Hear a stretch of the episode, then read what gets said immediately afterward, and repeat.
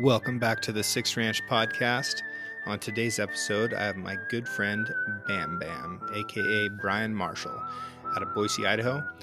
Bam was in the Marine Corps and he's hunted professionally and he works in the outdoor industry now. Super good guy, give you the shirt off of his back. He started an incredibly powerful nonprofit to help wounded veterans get back into the woods and on the waters, back into school, keep them in houses.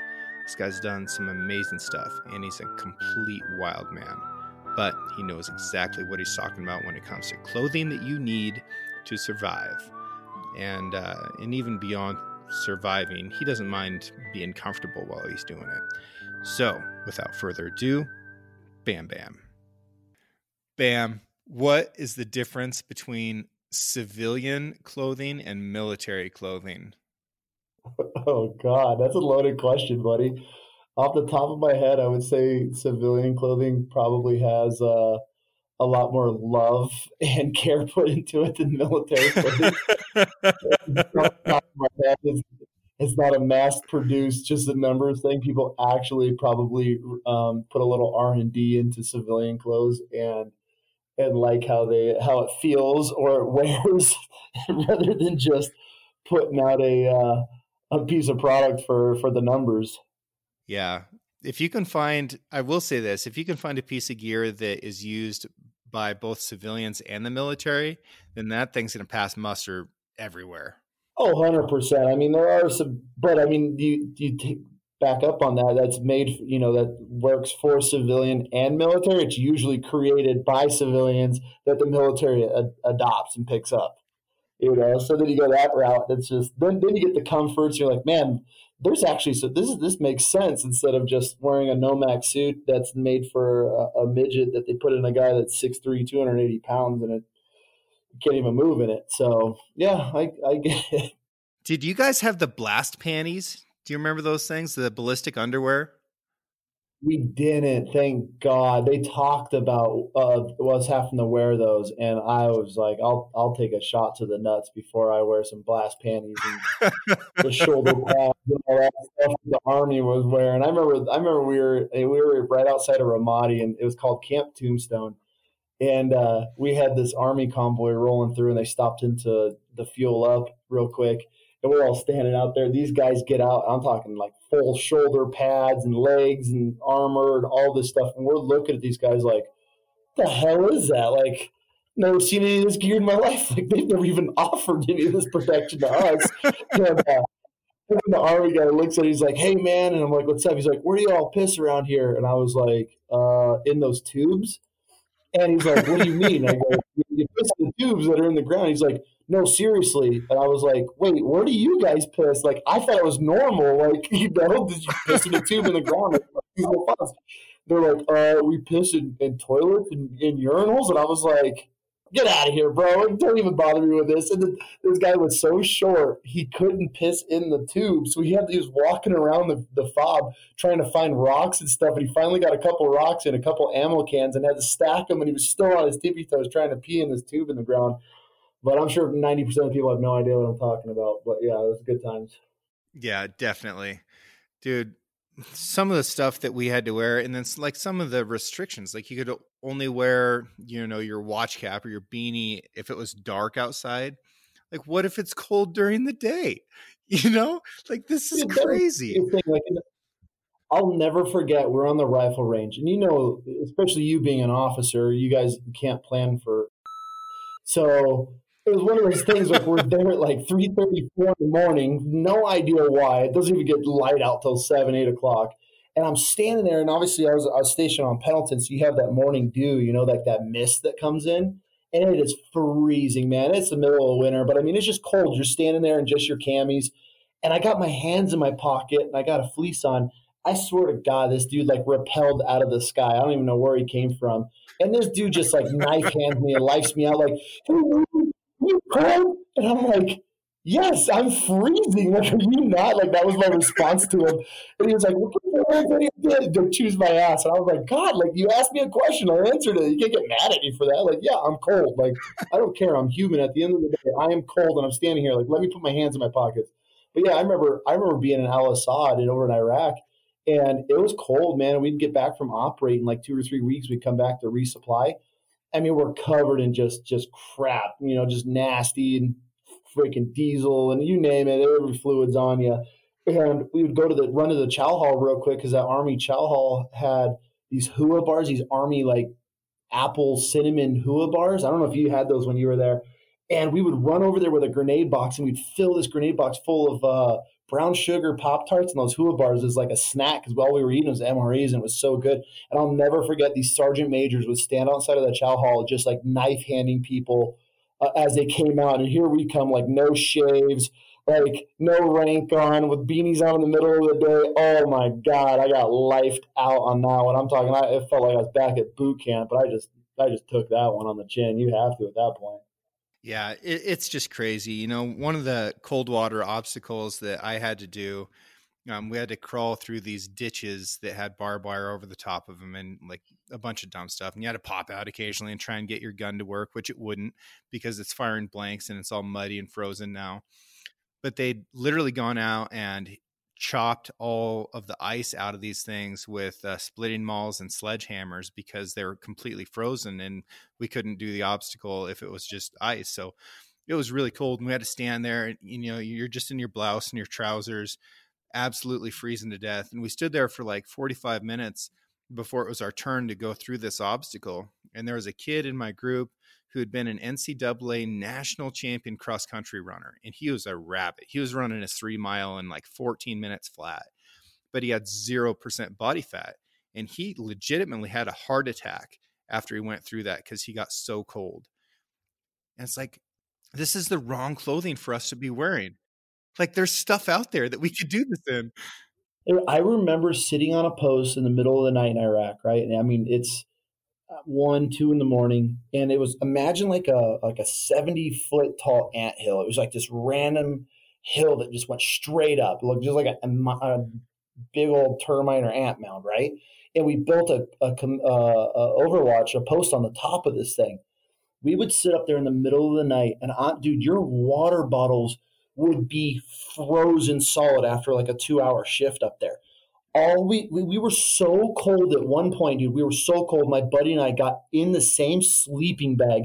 We put a poncho over us, and we what we would do is we'd mix diesel in sand to make the right consistency, and we'd light it on fire, put the poncho over us just to create some warmth. It was, dude, we would have just got our th- throat slit and been perfectly fine with it on that post. It was that miserable. And we would come out of that post, I mean, dude, and there was like soot pouring out of your nose. Like you were coughing up black chunks from breathing just diesel fuel. so miserable.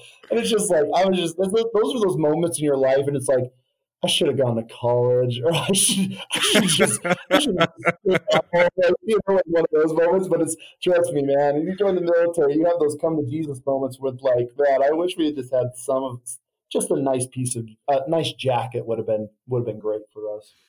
Yeah, well, and then you compare that with now, where you know you and I are, are both hunting professionally, working in the, in the outdoor industry. Both of us are guiding and there are a million options for clothing to keep you you know comfortable or effective or whatever your goal is for a lot of weather conditions. And if somebody you know say they're changing brands or they're just getting into it and you know they're used to shopping at you know REI or Trader Joe's or wherever the heck they get their stuff from like it can be overwhelming. But the reality is the the kit that you need to be effective in 98% of the hunting conditions that you'll ever see is fairly basic. So I just want to take some time and go over that with you today and like let's start with you know hot weather hunting, archery season, early season, you know, what kind of gear are you actually wearing? Oh man, that's a good really good question. Like I mean, obviously, it really varies, but in and like you said, man, I get questions all the time on my social media, and like I'm no professional, I'm no like I'm avid hunter outdoorsman, but you know, there's obviously some guys out there that know every piece of gear and and the, the just they can name every every little thing, and it almost gets overwhelming because I'll listen to some of these podcasts and and these guys will be listing off gear, and I'm like, what the hell are they even? What is that? You know, like, and me and myself, like, I live in the mountains, and I'm just like, I had no idea. I've never even considered stuff, and it almost gets kind of overwhelming. But like for me, I try to keep it as basic as possible, man. Like for early season, I'll run like for elk. I always have like a base layer with me, like a merino wool layer. I, I'm a huge merino wool guy. You know, it's it's one of those things. I don't think people appreciate it until you actually need it, or if you had to use it or borrow it when you're on a hunt. And you know, even though it might be hot, I, I'll go with like a thin merino layer. One because I'm a sweater, I'm a stinky dude when I'm on the mountain. And For some reason, it's just for me, I can wear those for several days at a time and not have to worry about the funk.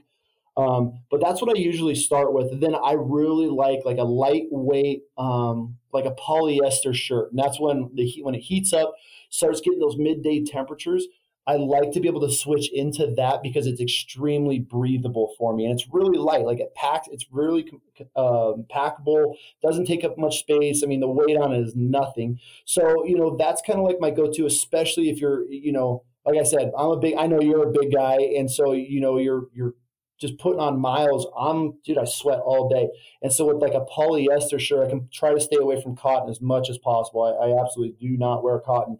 And with the polyester, it, that if, if I do work up sweat, gets drenched, I can hang it in a tree with just a little bit of a breeze and those things dry out so fast. I mean, it's one of those things you stop and take a lunch break or, you know, tuck up underneath a tree and just sitting there on you and you're not moving. I mean, it, it, it'll dry out no problem. Like those are my tops. You know what I what I prefer um, for the warm weather, warmer days. You know, especially I like like a real lightweight, almost like a fishing style shirt, but in camo that has a hood on it.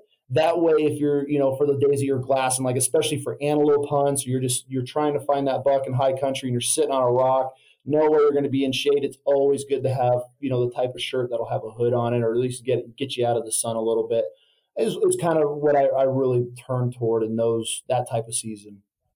And a little bit of sun protection is really important, not just from a comfort standpoint, but from a health standpoint. Like skin cancer is a real deal. And I heard a lady say the other day, just talking to a tourist that had just showed up and gotten torched out on the beach of the lake or whatever. And they're like, well, you know, you get sunburnt more here because you're closer to the sun because it's higher elevation. Like that's such bogus. So I'm going to squash that one right now in case somebody else actually believes this. If you're at higher elevation, there's less atmosphere to filter out ultraviolet rays, which cause radiation and sunburn. All right. So it's not because you're 2,000 feet closer to the sun that's a cajillion miles away. It is because there's a little bit less atmosphere to filter out that UV. And if you're on a high altitude buck hunt or whatever like you've got to protect yourself otherwise you can really get hurt. No and that's and that's i mean that's funny i mean i've always heard that it's like man you mean tell me 1500 feet in elevation i'm that much closer to the sun? Like you know come on.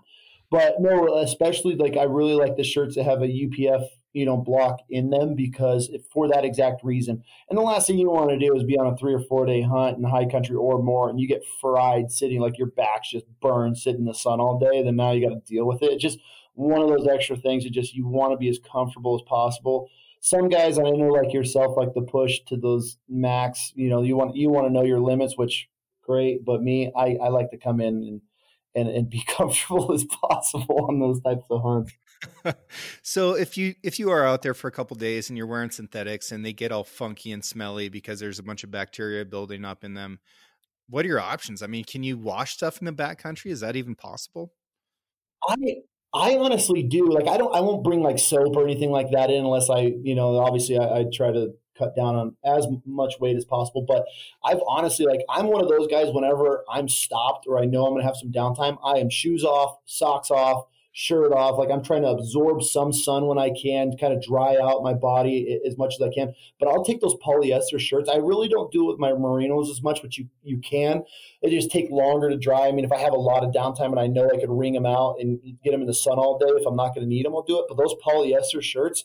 I'll dunk those in that sand and rub them in rocks, and I'll just rub, you know, like old school bend over a creek and scrub them with your hand kind of deal just to get the funk out of them and, and get them fresh again.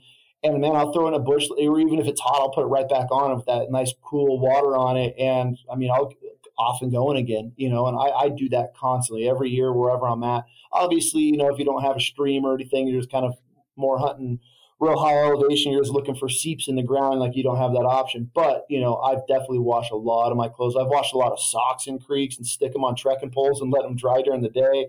You know, I've done it all.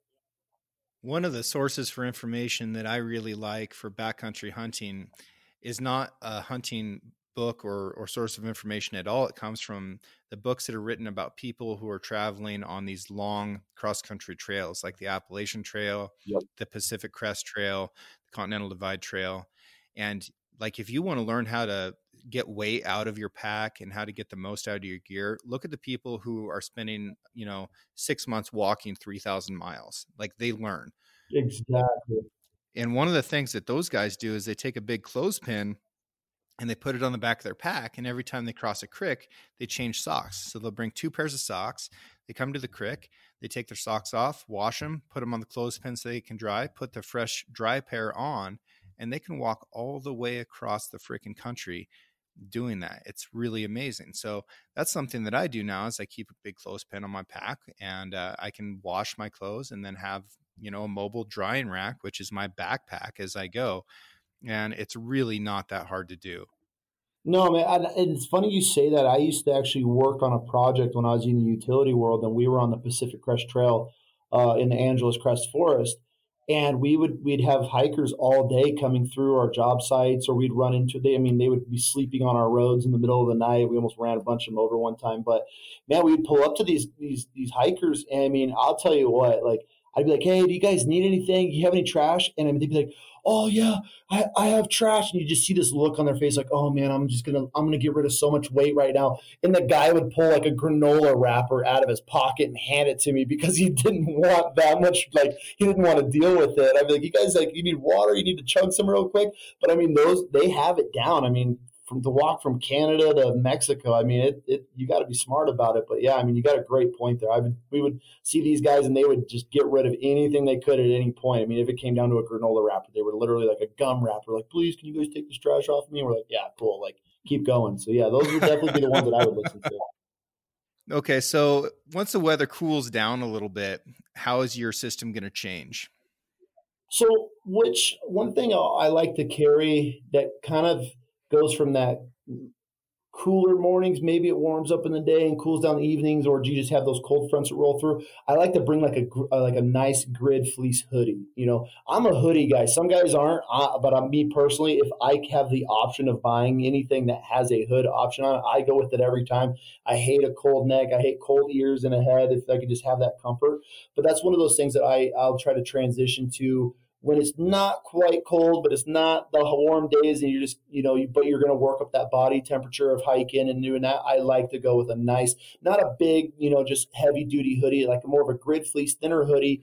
That way you can layer. You put that on with a merino wool underneath, and I mean, I'm usually good to go for the majority of most of the days out there. Is is is what I really like to fall back on.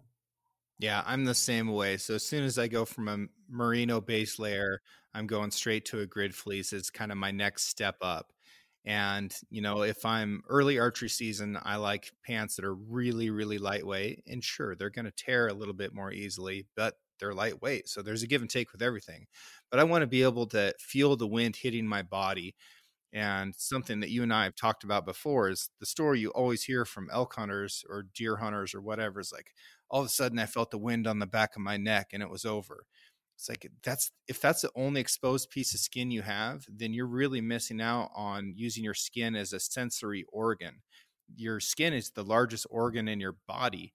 So if you can feel the wind hitting your whole body through like a you know jersey style polyester shirt or some really thin pants that let wind get in and, and help evaporate that sweat off of you then maybe you felt that wind 30 seconds earlier and can make the move to get away and and move around that animal so that you know maybe now you've got a chance. Just something to think about. I'm i'm a big big believer in that. I mean one of the, i i mean i'm sure every single hunter that's has any time in the mountains has a story about you know being third i mean last year i was 30 yards from probably the biggest bull i've ever been on in my life. And I was it was I had a full jacket and pants on, and uh, the whole wind on the back of the ear. But if I would have had a lighter system on and been able to shift that, I mean, who knows? I could have dropped back off the side of this face that I came up and maybe have been able to close from underneath instead of being, you know, in the path of the wind. And so it really screwed me. But I love, like, like you said, you know, I, I like a light, lightweight pant that's extremely just kind of stretchy and breathable. That way, like if you do stop, you're not just. I mean, I've there's times where uh, you know I'll have a thicker pair of pants on for warmer days, and like my legs are just drenched. Like soaked from top to bottom from just sweating. So like, I've really tried to switch over and find that happy medium of a lightweight pant. But like you said, they do. I've torn them. You know, it's one of those things you sacrifice. Like, okay, am I going to be hot, sweaty for you know a little bit more of a durable pant, or I want to be really comfortable, be able to read the weather, the wind, and you know, be able to dry things quicker. And so it's it's a happy medium with when it comes to pants on that for sure. You just got to find that find yeah. that that point that you like. And are you moving or are you sitting? You know, if it's if you're moving, if you're actively hiking, you can get away with, you know, wearing a t-shirt and still be perfectly warm. There's a lot of days when it's 15 degrees outside in the wintertime and I'm splitting firewood in a in a t-shirt and I'm still sweating because yep. my body's generating a bunch of energy. So, I mean, once you uh once you move on from that, like let's say it gets one click colder and that grid fleece isn't cutting it anymore, what's the next layer you're putting on? Well, honestly, for me, preference wise, I love like a puffy jacket, a, a, down jacket. It's one of those things that it's probably in my top three to top four pieces of gear that I always have on me. I mean, I've this was my come to Jesus moment. I was trying to finish my Grand Slam for Turkey. I was hunting in California, right? And it's like looked at the weather report, 75 degrees all week. We were going to be on this ranch. It was literally like this historical old cowboy ranch where there were shootouts in this house. Like it was the great, coolest place I've ever hunted. But I look at the weather report; it's supposed to be 75 every day, nice. We rolled out and we were like, we're miles from this camp. I mean, it was a huge ranch. All of a sudden, like I'm in a t-shirt and pants, and this storm rolls in. I mean, it's the the snowflakes the size of my hand. I mean, and I am just drenched, freezing cold. I gave Britt was with me. I gave her my my actual jacket and that I had, but I mean, dude, I was damn near hypothermic by the time we got back to the camp, and I was like, I will never make that mistake again. And the first thing I went out and did is I bought a like a down jacket, and so my that's been my go-to ever since. And what I'll do with that down jacket is I literally will roll my jacket into the hood of itself, and I stuff it in the bottom of my pack, and it stays there ever since. And I've had those moments where it was sunny when I left the house, and we got up on the mountain, all of a sudden it's just a black wall coming, and that temperature drops, and I'll pull that that uh, my puffy out and I'm good. Like I've never had any issues. So like that's kind of like when I start to transition to cooler weather, but I'll still have it with me 99% of the time. But just for those nights or those days where you get caught on the mountain or you know it's going to be cold, I love a down jacket, like a puffy jacket. They don't weigh much, they compress pretty tight. That's just that's a big go-to for me. Yeah, and they make an awesome pillow for when you're sleeping out. You know, if you are spending an, a night out. Yeah yeah, I don't ever really bring that up because people always look at me weird, but I use mine every, I literally, if I'm, even if it's September and I'm elk hunting backcountry and it's 90 degrees out, like that'll be in my pack, but that's my pillow every single night. Like legitimately, I, everybody, anybody I've hunted with, they can vouch for it. I pull those, my puffy jacket out and I'll sleep on it every night.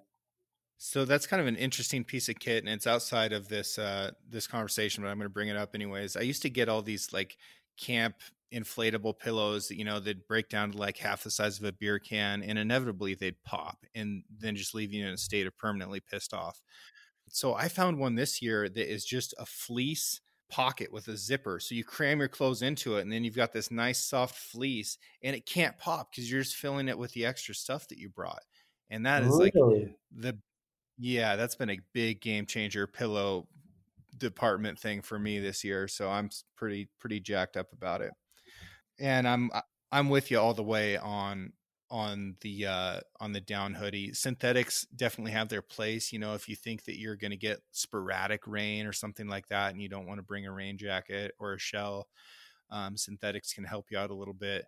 But I love how much down compresses and how much it lofts.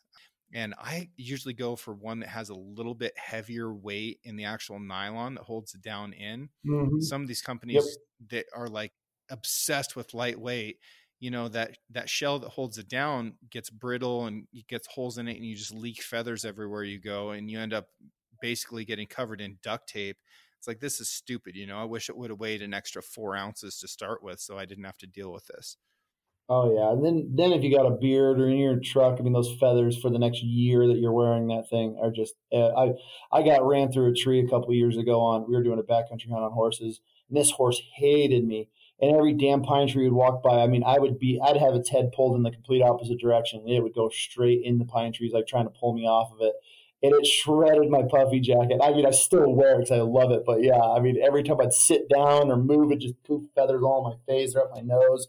But I get it. But yeah, it's definitely one of those pieces of gear I can't live without. Yeah, um, I had one from Kuiu. It was a fine jacket. It was like a Super Down Pro or whatever. Very, it was expensive as hell but I called it my wind indicator jacket because all I had to do was like ruffle my shoulders a little bit and feathers would leak everywhere and I'd know which way the wind was going. but that's kind of an expensive way to go about which way the wind's blowing.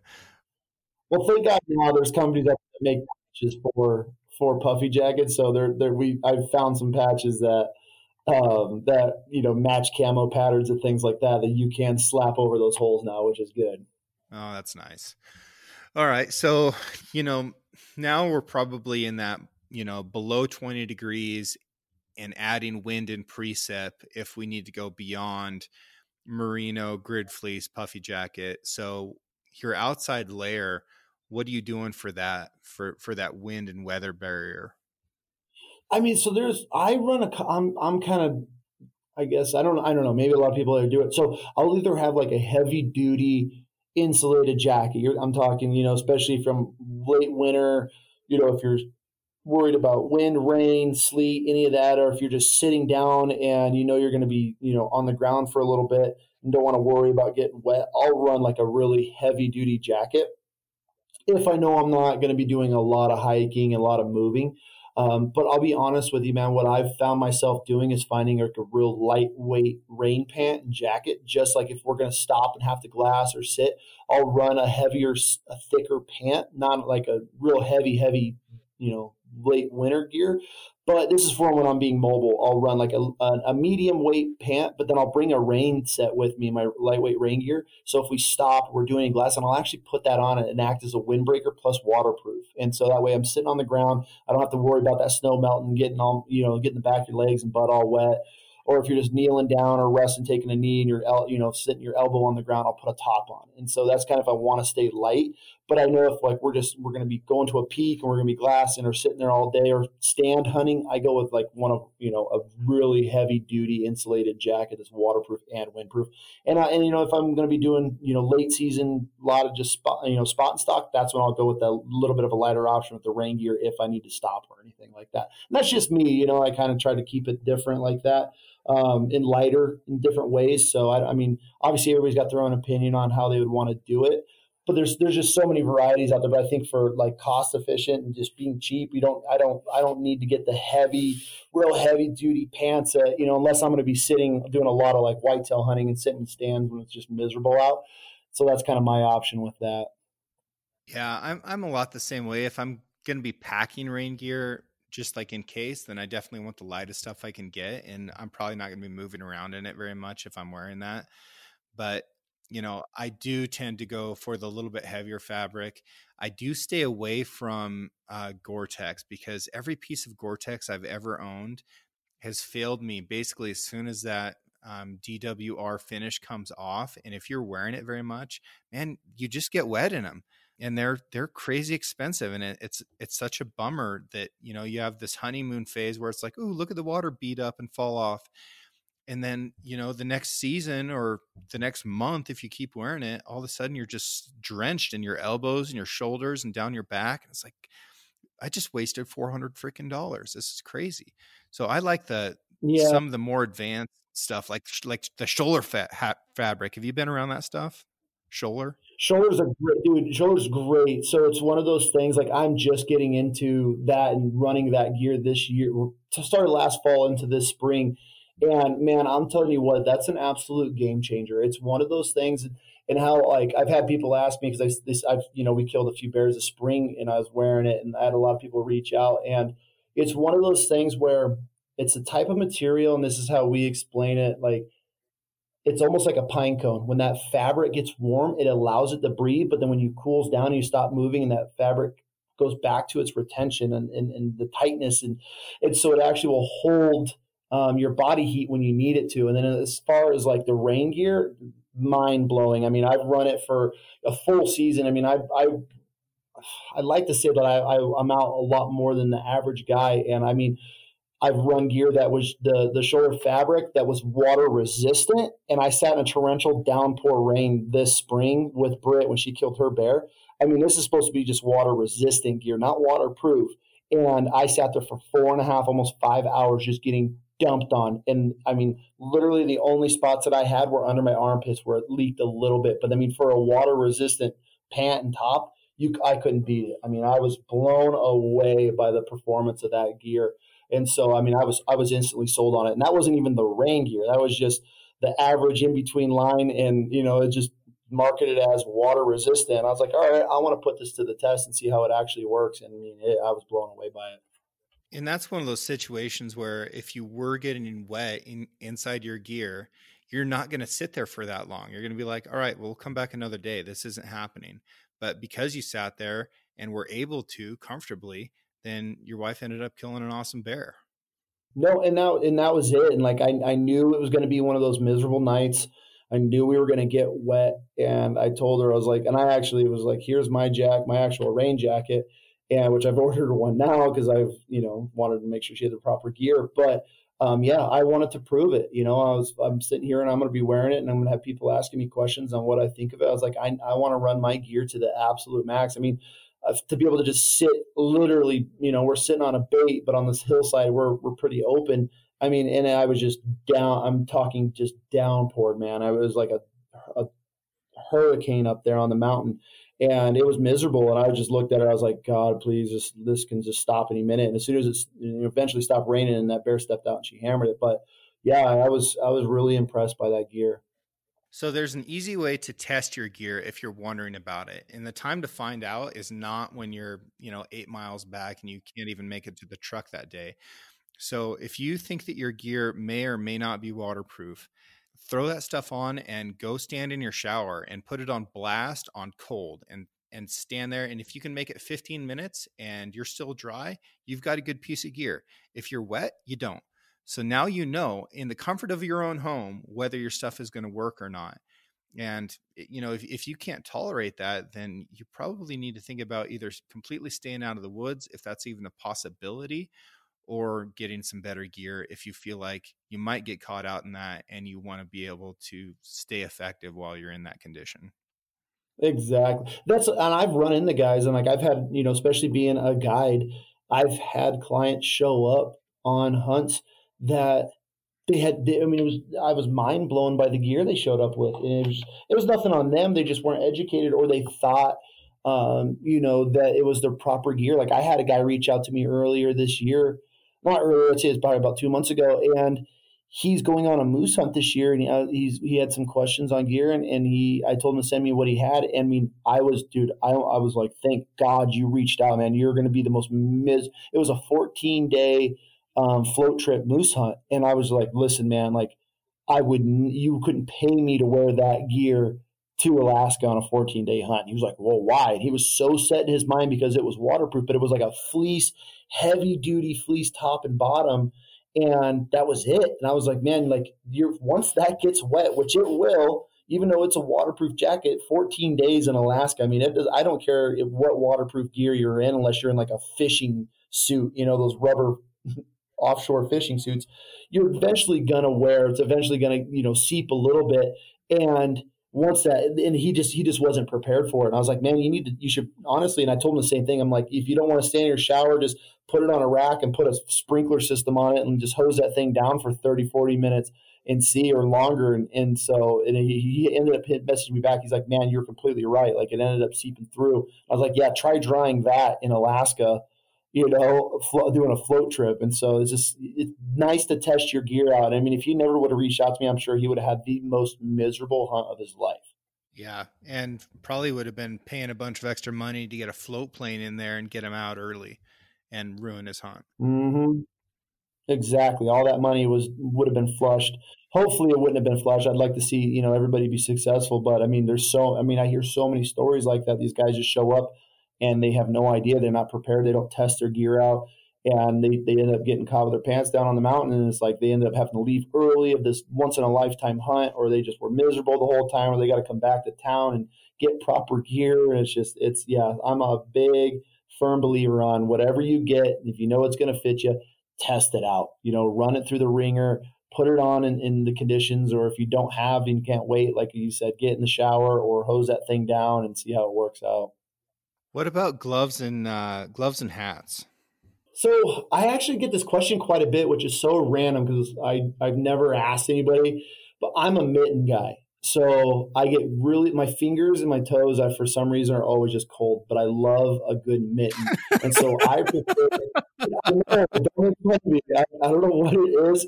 I just well, I know it from being a kid in upstate New York and ice fishing and snowmobiling in the frozen tundra up there we always had these big um they were we we got them at the army surplus store when we were kids. It had like a beaver top on them and they were green. And there were these big heavy duty mittens. And like i grew up with mittens. That's all we ran like on snowmobiling and ice fishing and all that and running traps and all that. So you know it was one of those things. So now i prefer a mitten but i really like the mittens that you can fold back so you can still use your fingers and have you know the feel and everything but I mean, it just it's just a that's a hunter's preference for me. I have you know I'll have some guys reach out and they're like, "What do you run for a glove?" And I tell them, and they're like, "I would never wear a mitt." And I'm like, "Oh God, okay." Like you know, I didn't know that was.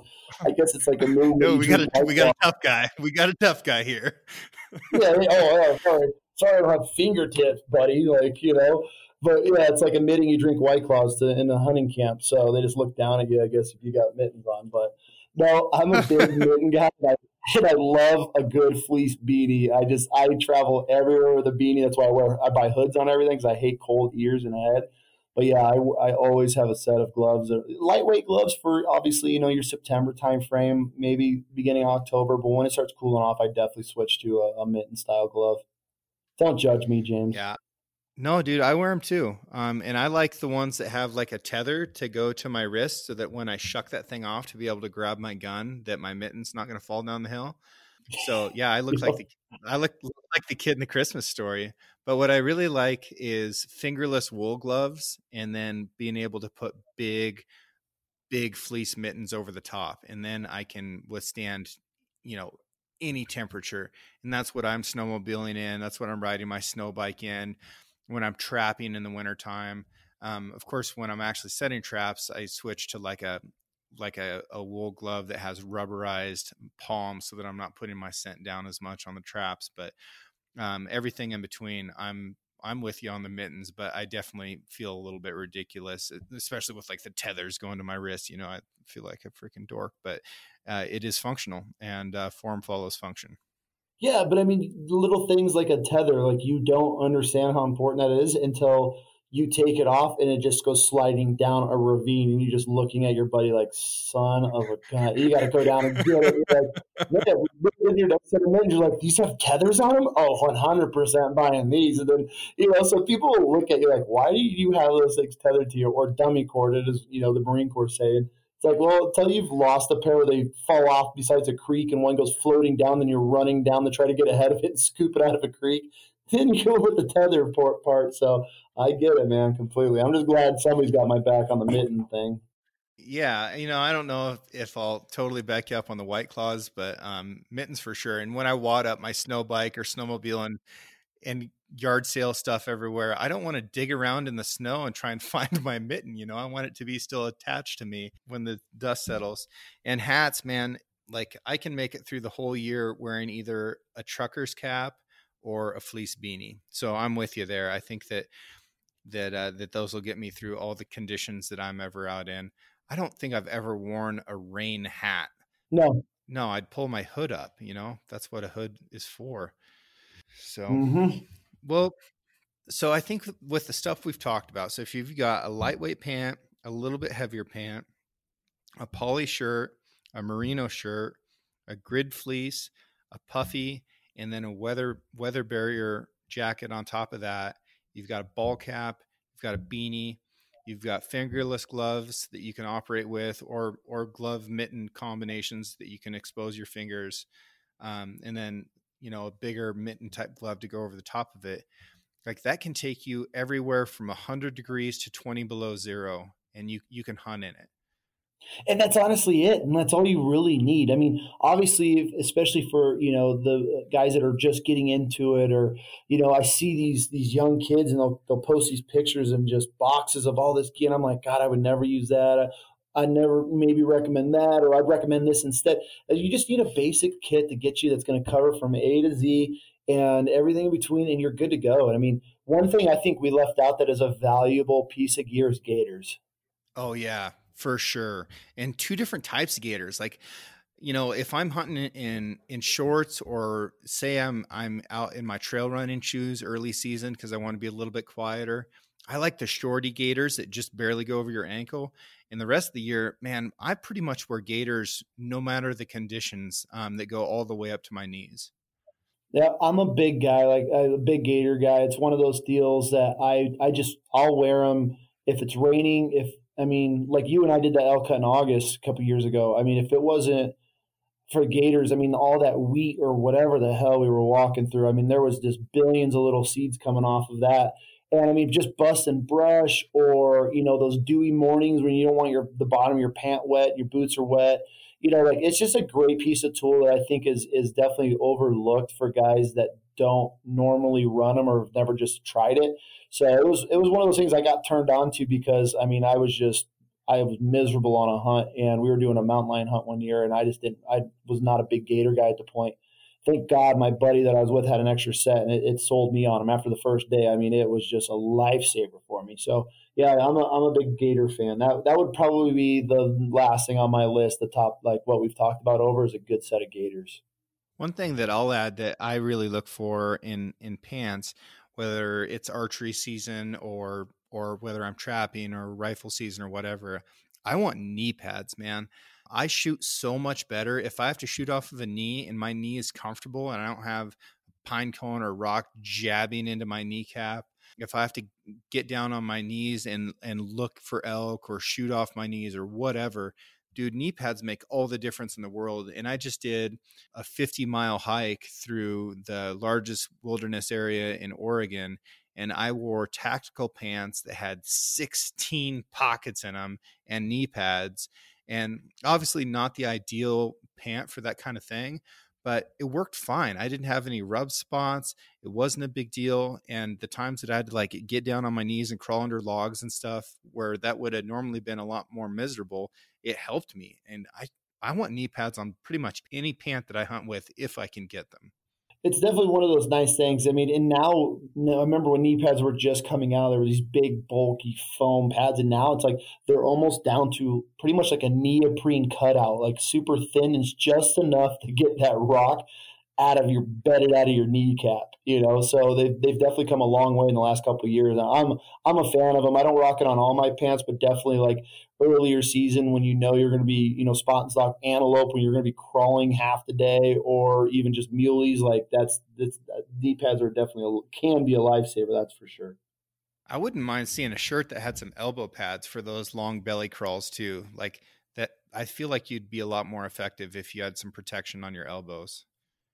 Yep. I I did a three three and a half hour crawl on our face last year to kill a muley with a client, and for like the a week after that, my elbows were so raw. I mean, they were just scabbed up for you know a week or two. It was it was horrible, and that's one of the things I was like, man, if these things.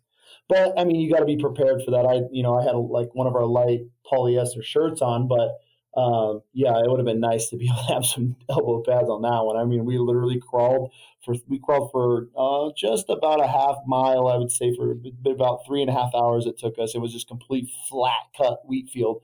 But I mean, we got in and we killed it. But yeah, it was one of those moments where I was like, I could have really used an elbow pads on this one.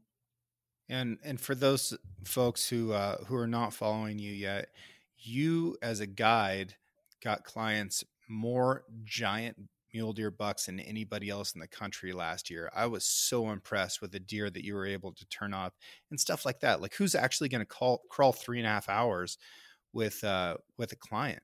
You know, that's asking a huge amount of anybody, but because you're willing to do stuff like that and you've got gear that can help you and the mindset to do it no matter what, like you make it happen. And the results were magnificent.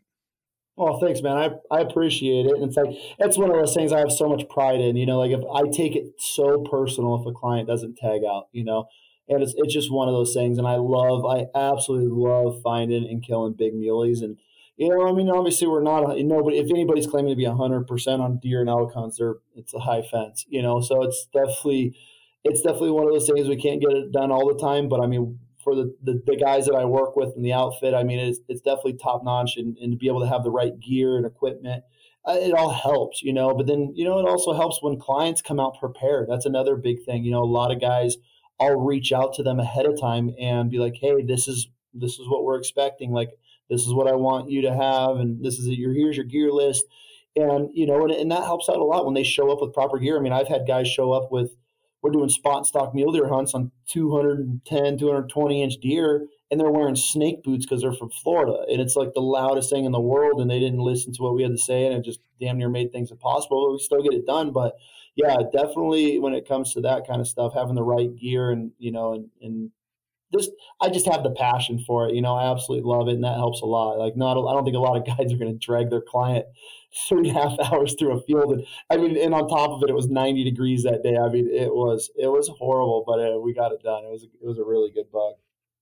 You know, you you bring up an ex- interesting point there, and that's that I think a lot of clients are somewhat afraid to ask their guide what they should bring. Um, and like they want to magically get all the right stuff and and just show up looking like they know what they're doing but i'm much more i guess flattered or, or interested in a client that that asks because i i am the expert in the area that i'm guiding in and that's the reason that i'm that that's my profession. So just ask me what should i be bringing?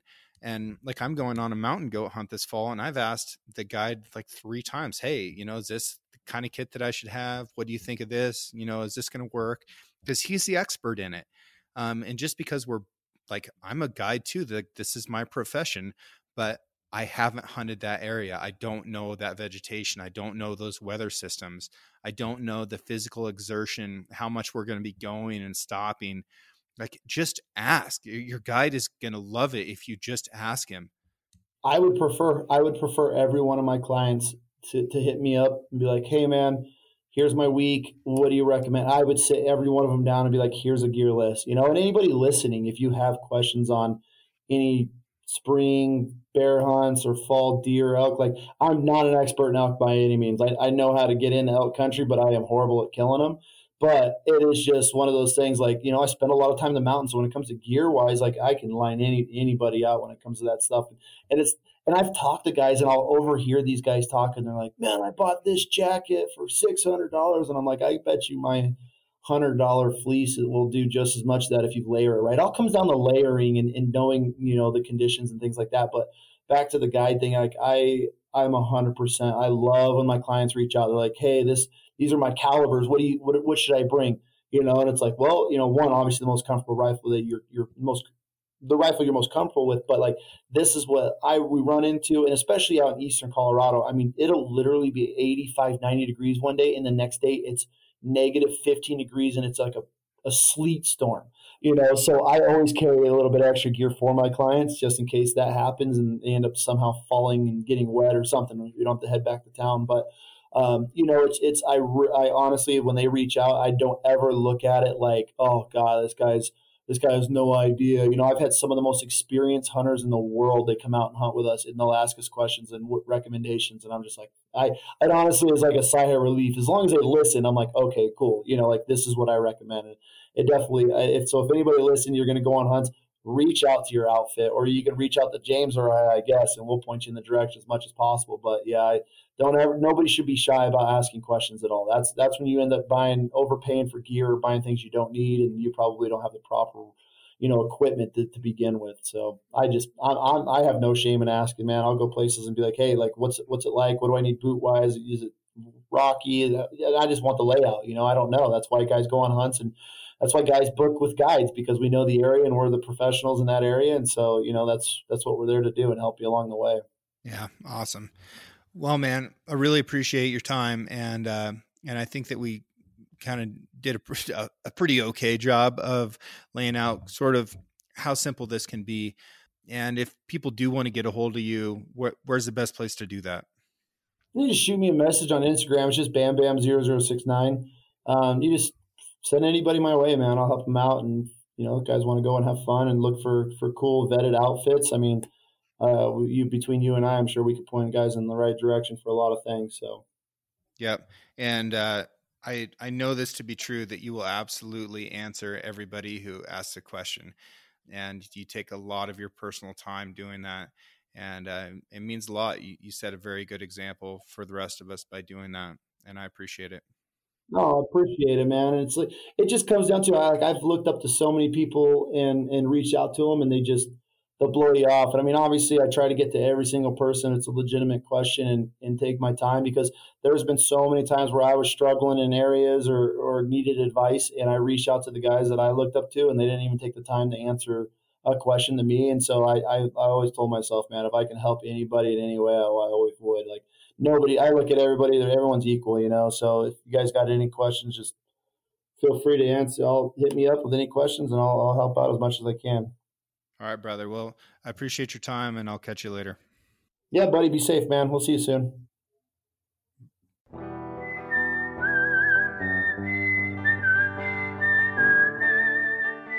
Thank you for listening, and I hope you enjoyed the show.